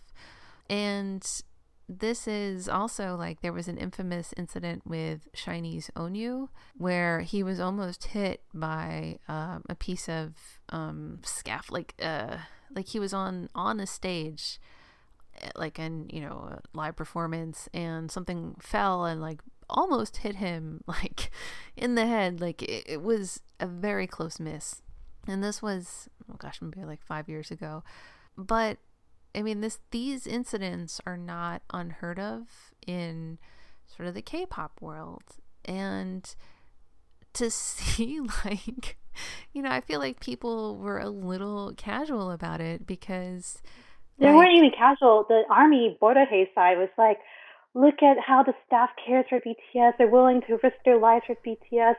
You know, everyone should really appreciate the staff and BTS for being so brave to go on this half collapsing stage. And, you know, and I was just like, why wasn't it fixed? Why was it even broken in the first place? Like, yeah, like wha- how were they allowed to go out on that stage? I mean, I don't know. It just to me, it just seemed like a real lack of concern for the safety of um, the talents, especially like you know, knowing that Wendy had injured herself like seriously from falling from a stage, you know, not that long ago. Um, and yeah, it was just very like, wow, you. I, I mean, I guess they read the read the reaction of the audience, right? Because oof, yeah, But- they said that's what they were aiming for. And I was just well, they got it. they got it. Was, they they they're playing the game much better than I think people are giving them credit for. Oh yeah, yeah. Um, that's if that's the reaction they were going for, they definitely got it. But I was really kind of shocked by that. I can already see like the Twitter replies in my head where it's like, "Oh, BTS are adults. They they know what to do. You don't have to tell them what to do. Stop trying to be their mom. They they love to work. They love running t- themselves to the ground. Ugh, they They- love not knowing what the weather is. Hello, you're gonna take away the pleasure of going outside in a sweater in 100 degree heat. like, oh, I um, like when I saw the tour dates and they had an outdoor stadium concert scheduled for Bangkok, Thailand in April, and I was like, "Are you serious? Are you trying to kill these boys? Have you ever been in Bangkok in April? It is I. It's like the worst combination of like dry heat and humid heat, where it's like like you could feel the breeze but not quite. And like when you're in Bangkok, it's just like you know the the heat sink of cities, where it's just muggy, but with like worse than your imagination could like conceive. It would be like, um, you know, trying to do like a week of outdoor concerts in like Osaka in August. like, why? like why RC would does do that? like three, three max at Kokuritsu, and that's Yeah. it. And they're like, nope, indoor do- domes for the rest of the tour. Like they could sell out Kokuritsu every night if they really wanted to, but it's just like Oh, yeah. I don't know. It's um, the, it's just questionable, questionable decisions. It just really has you scratching your head, like, what is going on here? Have they not looked at previous, what previous acts have done? Ugh. But uh, I guess while we're still talking about uh, Break the Silence, Yeah. where we left off on episode six, that was the big drop, that tear Oh, Was right. a breakup song. And I, I guess it's easy to say now, but when Tear first came out and I listened to it, I'm like, this is a goodbye album. This is what it, it this sounds like a breakup album. And that's, turns out that's what it was. Like the track listing of Tear, what makes it a great album is that it tells a story. Like the songs, you know, they all have a, a story to tell and in sequential order if you go through it all it's just like yep the this is this is where it starts going downhill for them. Yeah. If that's if if you didn't get catch that from Tear and it took you until Black Swan where they're like, oh, everything Bring is pain." pain. yeah it's oh it's so depressing i think um love yourself her and love yourself tear really hold up well um i really like both of those uh mini albums a lot. Like i i still um like if they came on random or whatever like i would not turn it off. Like i i really like those albums. Um and yeah like i, I feel like what happened between Tear and Black Swan? like how did I mean I guess that's gonna be the eternal question is, you know, that we won't find out for, you know, years to come, I'm sure. But Whatever that thing in 2018, that big Yeah. 2018. what happened between um yeah, Tear how did we get from Tear to Black Swan? That's I guess that's the the question I'd kind of like answered, but I'm sure um maybe when somebody comes, you know, out of the military and gives a like don't give a fuck interview um, on some variety show, we'll get the real answer. But oof, And so when we first on our last uh, recording, when we watched the first five episodes, and we're just like, where are they going with this? And this is where this is what they Yeah. were building up to.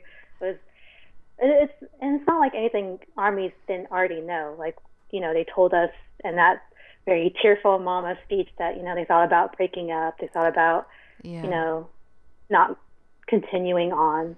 yeah, I kind of had the feeling when I was watching the first five episodes where they kept emphasizing, you know, you know, OT7, our our bond is what makes us strong, and just like the little things that kept dropping in those interviews where it's like, if someone wanted to leave, we would talk to them and under like tell them we understand they feel that way, but you know the group wants to go on. Or RM's like, if someone Oh. complained, I would just tell them, suck it up, Too That- that. Oh my god, speaking of RM, did you catch that line where he basically called them um he I mean he gave this metaphor that had them like Christopher Columbus, like we're all on the same boat and we went to an uncharted Yeah. territory and I was like I was like what the fuck is this metaphor and why did you keep it in?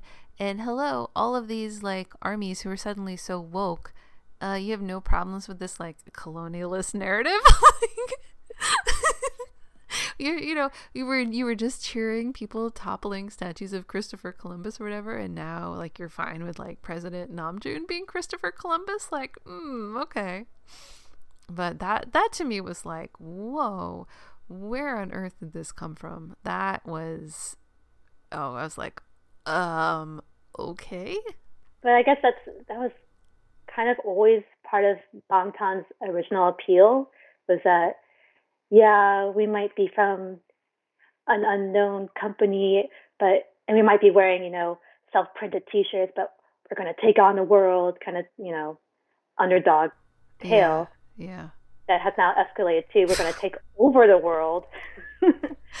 and that's why we the, the the the army mentality has just doubled down on that Yeah. and gotten so toxic to the point where you know we're losing a fan base account every other week. Well, you know what's what's kind of interesting is um so I guess I didn't did I mention at the the top um so there was this article that came out it was um in Japanese that was an interview with the Korean I don't know if he's Korean American um journalist who wrote that book uh reviewing reviewing I think it's reviewing BTS um, and the woman who translated it into Japanese, where it's called um, BTS reading BTS. And I haven't translated the whole thing, but like, it was just very interesting to see, like, um, because the woman who translated it, translated the book, is a like a K-pop um, journalist or like fan, right? Or she's in the circles, K-pop circles. She's Japanese, but um, so this Korean American journalist was saying like, "Oh yeah, um, I was a you know I was aware of BTS before they debuted because we'd heard that this famous uh, or well-known songwriter from JYP was debuting a new group." and, and then the translator was like, "Oh yeah, you know when they first came out, I was like, oh, they're you know they're they're just one of the hip hop groups like Block B or whatever." Um, and she said, um, "Oh yeah, so they came to Japan in 2016, and it was like you know th- it was all right, like it was pretty chill. There wasn't that much of a fuss about it." And she said that the fuss in Japan, people didn't start like asking who this group was in Japan until the media boom in America. And to me, I was like, oh, wait a minute. They're Babymetal. Because that's the Babymetal story. is that no one in Japan knew who they were until they got popular in America. And Japan was like, who's this group that America likes? and um, yeah, so I haven't translated the whole thing yet, but I mean, it it's um, I don't know how much new information is in there really for people, but I thought the framing is interesting. Um, so I'm gonna post it just to give people a sense of um, what sort of BTS news coverage looks like outside the American bubble. Do it. Yeah, I mean, they're it's I mean, it's a positive. You know, they're they they're all like they're saying good things, but it's just kind of like the framing is just very different from what you'll see in American media. But yeah, I thought that was funny where he's like, "Oh yeah, you know, so I heard like this famous songwriter was going to be debuting a new group, and I thought, oh okay, I'll check it out." But you know, Big Hit, but but but Big Hit is uh, uh, um, nobody nobody knows who Big Hit is. Mm. Bang PD didn't didn't have anything. He just had a garage. the, the garage narrative that was from like American Hustle Life when they were just like using the garage of wherever they were doing a photo Oh shoot, God, it's wherever so- they were staying. it's the the i mean and i i say this like with all seriousness but like the lack of media literacy re- i do find it very concerning there was just um an article just came out too on um the and i talked about this in my last episode on professional wrestling the um the young japanese wrestler who um took her own life uh kimura hana you know, Mm, and yeah. she was on uh, Terrace House, right? And there was this like big blow up with um, one of the male co stars of Terrace House, and she was getting a lot of hate for it. And I mean, she had other pressures as well, and you know, um, was just in a very mentally unhealthy place. But yeah, it was just interesting that so this article came out that um, her the male co-star had given an interview saying that like the producers had told him to be uh, kind of aggressive with her. And it's just like, how many, like, how many times do we have to say that, like, reality TV isn't real? Um, that, you know, pe- people are told things off camera, there's staff there, like, there's a director. You can take some truths from it, but it, you know, at the end of the day, it is all framed and packaged for your consumption and um, you know especially if it's it's content from a different culture uh, with different um, cultural norms and cultural cues and where different things have different meanings um, people communicate differently. Uh, you know you can't just take these plain well he said blah blah blah like lessons away from it. Like you know use your brains. Like turn on turn on your brain.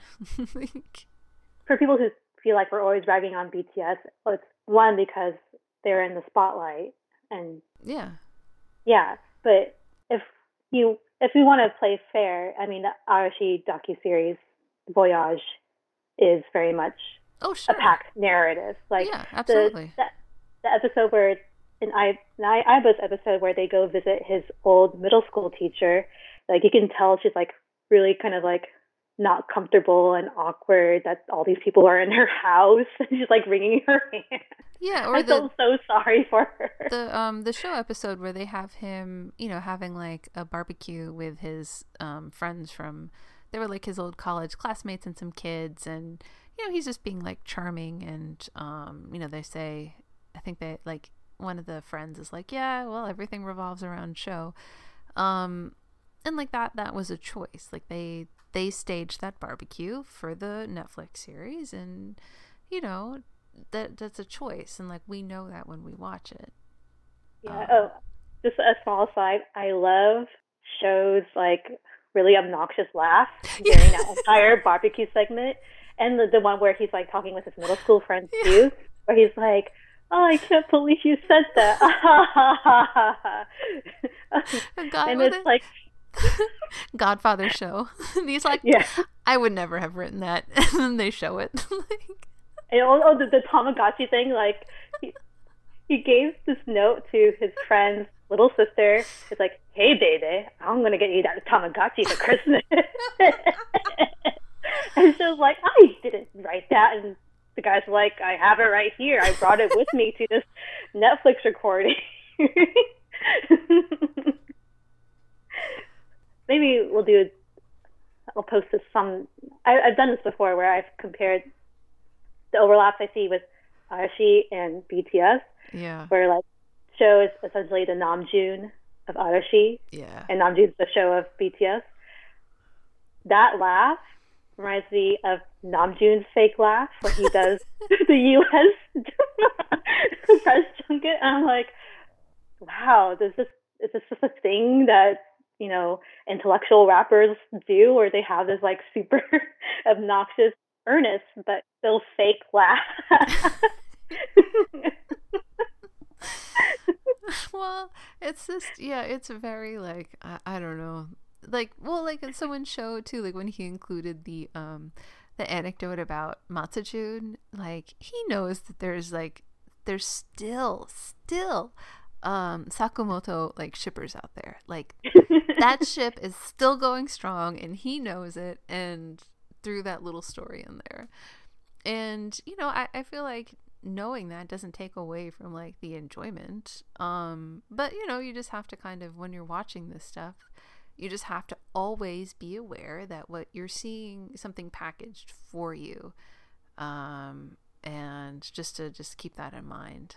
Definitely, and that's why I we get irritated when armies are just taking everything at face value, Yeah.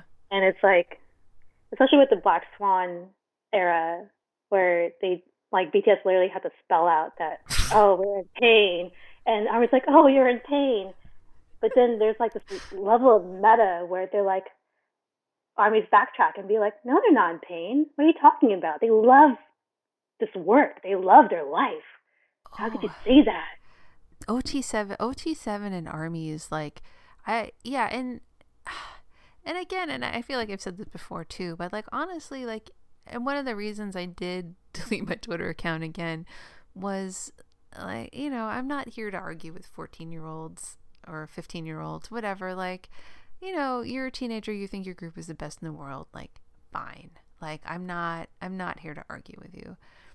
What bothers me are the grown women um, some of whom charge money um, for for their pearls of wisdom, um, and some I guess who are just here for the clout, and some blue check blue checked like journalists who unthinkingly push this this narrative of taking everything literally that you know BTS um, is in some sort of you know romantic relationship with their fan base, which is absurd, and and to me like you know and it's it's like with this this Japanese press coverage I talked about at the beginning, but I feel like you're you're all these women um, are setting they're just setting the group up to fail because they are an idol group um, with sort of a limited appeal, uh, and they they are extremely derivative in a lot of ways, um,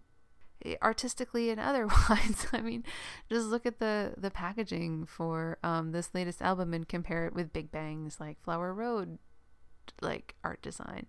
And like I- I don't understand why they can't just like it without having to set BTS up to fail. Like can't you just say you like them without having to say they're the next Beatles, thereby dragging every Japanese Beatles fan out of the woodwork to be like, ew, no, and like posting clips of BTS singing poorly, which I have seen on Twitter today. Uh, it- to me, like that, that's not what, like, I feel like if you were a true fan, that's not what you'd be doing. You would not be setting your group up to fail um, by holding them up to some standard that they can never meet it's it's just it really breaks my heart to see that because I don't like I don't think BTS deserve to get dragged like that um, by Beatles fans.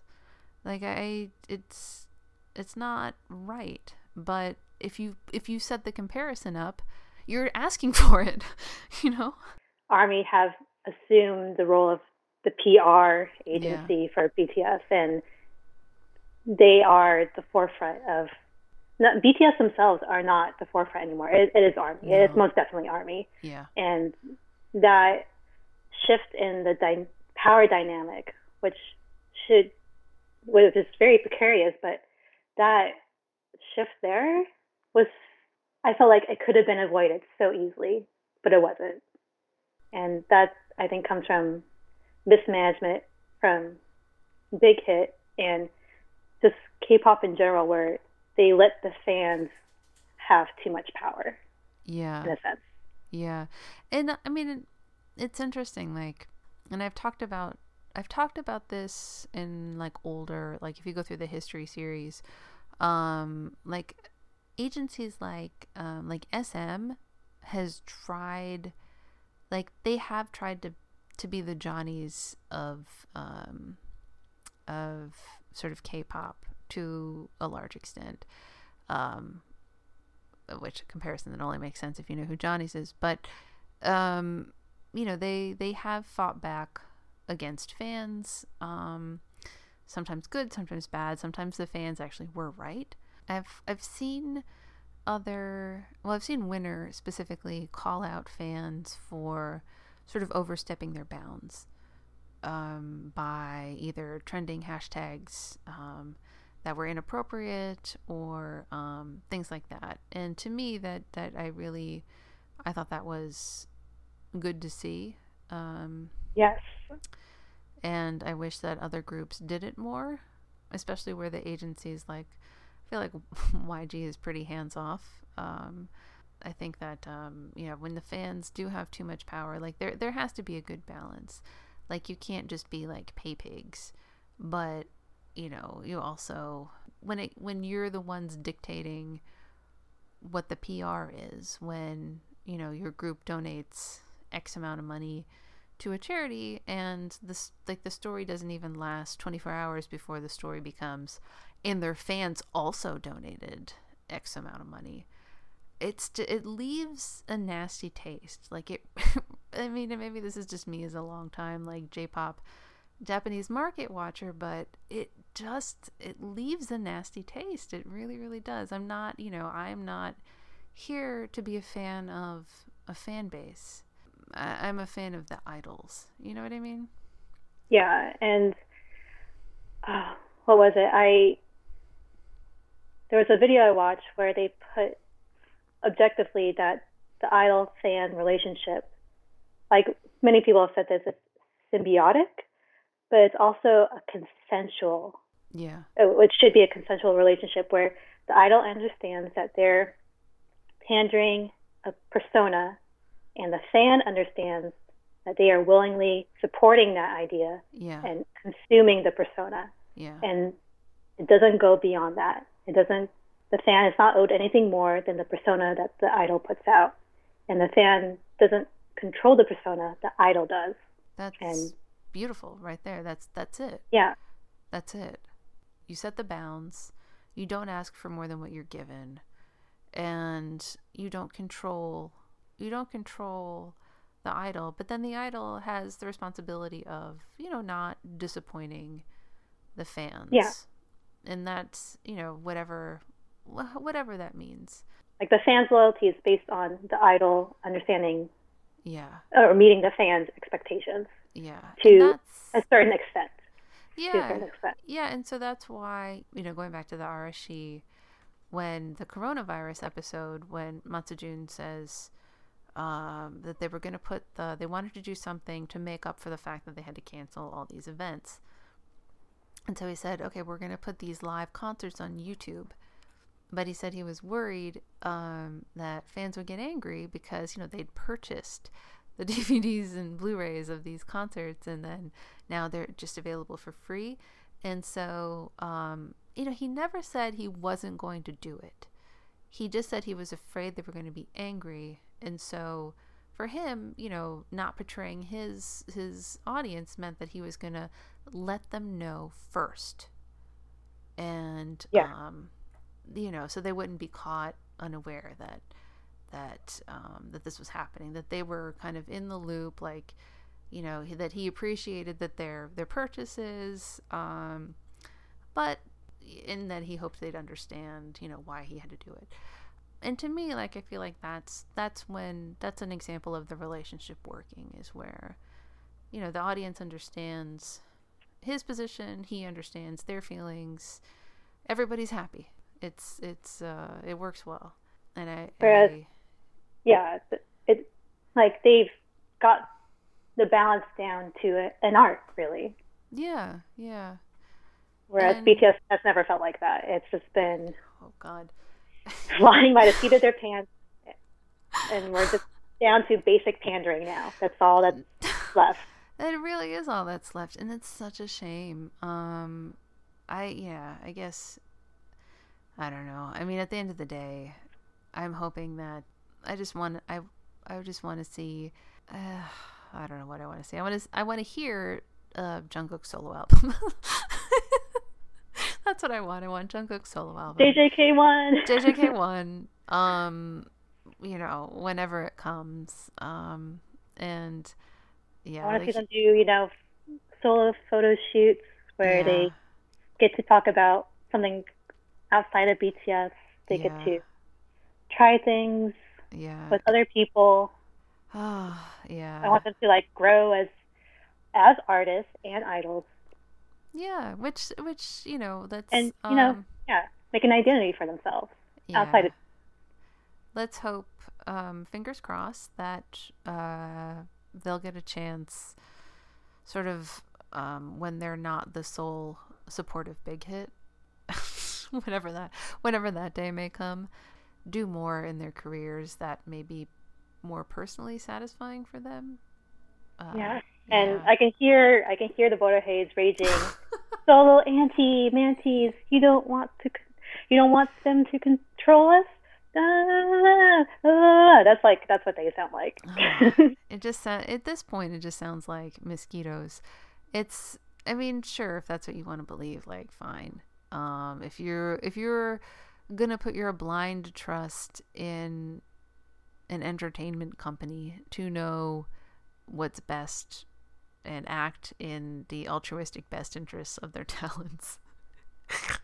like, sure, BTS might be able to continue as OT7 post military, but I feel like they might not grow to their full potential if they stay OT7. And I, well, I I'm really feeling the strains of it. Like I, yeah. you can, as Namjoon said in the Festa video, I he held back his own ambitions for the group, and that means everyone else in the group should hold back their ambitions for the better of the group. I you know at this point I I don't even to me I I would just the armies who really are like solo anti manti I mean I would just take a look really at um kind of big hits financial situation it it really doesn't look to me like they're investing back into their talents They don't even get their own recording studios, apparently. yeah and and i feel like that kind of to me is more of an indicator of what is happening than anything else and it's How many buildings have they have they've used so far, and they still can't? They don't have more than one recording area room for the vocal line, and that's like the latest thing that that you know the solo side is mad about. Which yeah like some of them are BTS should be done away with, but most of them are like, why can't the vocal line also have their own rooms? Like a broom closet, it's more than enough. Like why what what what is this? Why does why are they sharing rooms when you literally supposedly built an entire building for this group? Yeah, and I mean at at this point, I feel like it's. I think that it, anybody like the time to to have gotten angry about this was like two Three years ago. Yeah, three. yeah, three years ago at this point, basically. But I mean, it's far too late. Like whatever, like they're locked in. Whatever is going to happen is going to happen. But yeah, I, I just think that it's extremely naive and ignorant to think that an entertainment company is altruistic uh, and has like the best interests of their talents at heart. Um, I, yeah, I mean, if you want to believe that, like, sure, that's that's your choice. Um, Well, that's what the docu series was all about. It's, yeah, that that was that was I felt the underlying motive or, or message that they were pushing was that yeah, yeah we we could have done solo stuff. We might have wanted to do solo stuff. We might have broken wanted to break up at some point, but yeah. we overcame all that, and now we are going to become OT7 forever. Even though I may or may not be happy about it, Ah. it's like it's like that was that was the underlying message of the docu series, and it's yeah it just it makes me uncomfortable but you It know again i that's why i have uh, uh unstand as uh, the kids say but not that i'd ever like stand to begin with but um yeah i i'll just stick with the good memories of um you know songs that i like and the stuff that i like and just hope for the best for the members in the future even though I, you know, I'm a little dubious about uh, what's to come, but you know, what can you do? maybe maybe OT7 will save the day. Who knows? Yeah, who knows? Who knows? Who like any anything could happen. The world could end tomorrow. Like, Oh, we're- we're getting pretty close every day. I feel like. oh, uh, maybe this would be a good spot to yeah. do the good day outro, Oh yeah, where- sure. where the lyrics are like, "Hey, bro, we're in this together. Yeah. Uh, someday will be a good day," and that's all we hope for for BTS. Yeah. Really. It really is. Yeah. So uh, any anybody that's hate listened this far, like I hope you uh, got what you wanted out of it, and uh, yeah, I hope you also have a good day.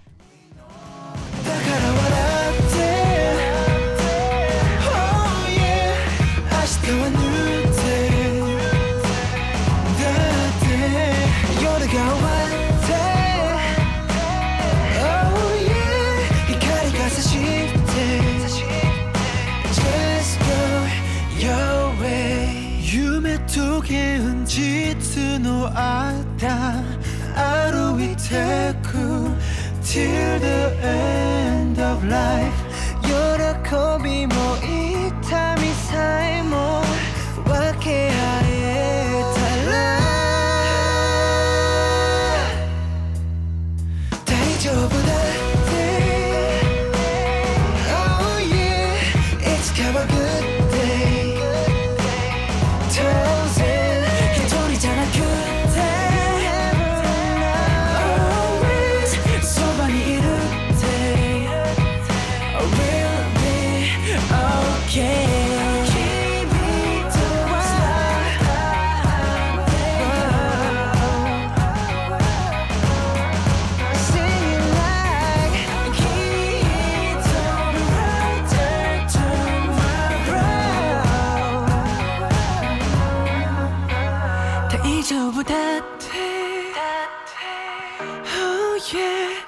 It's come a good day. Good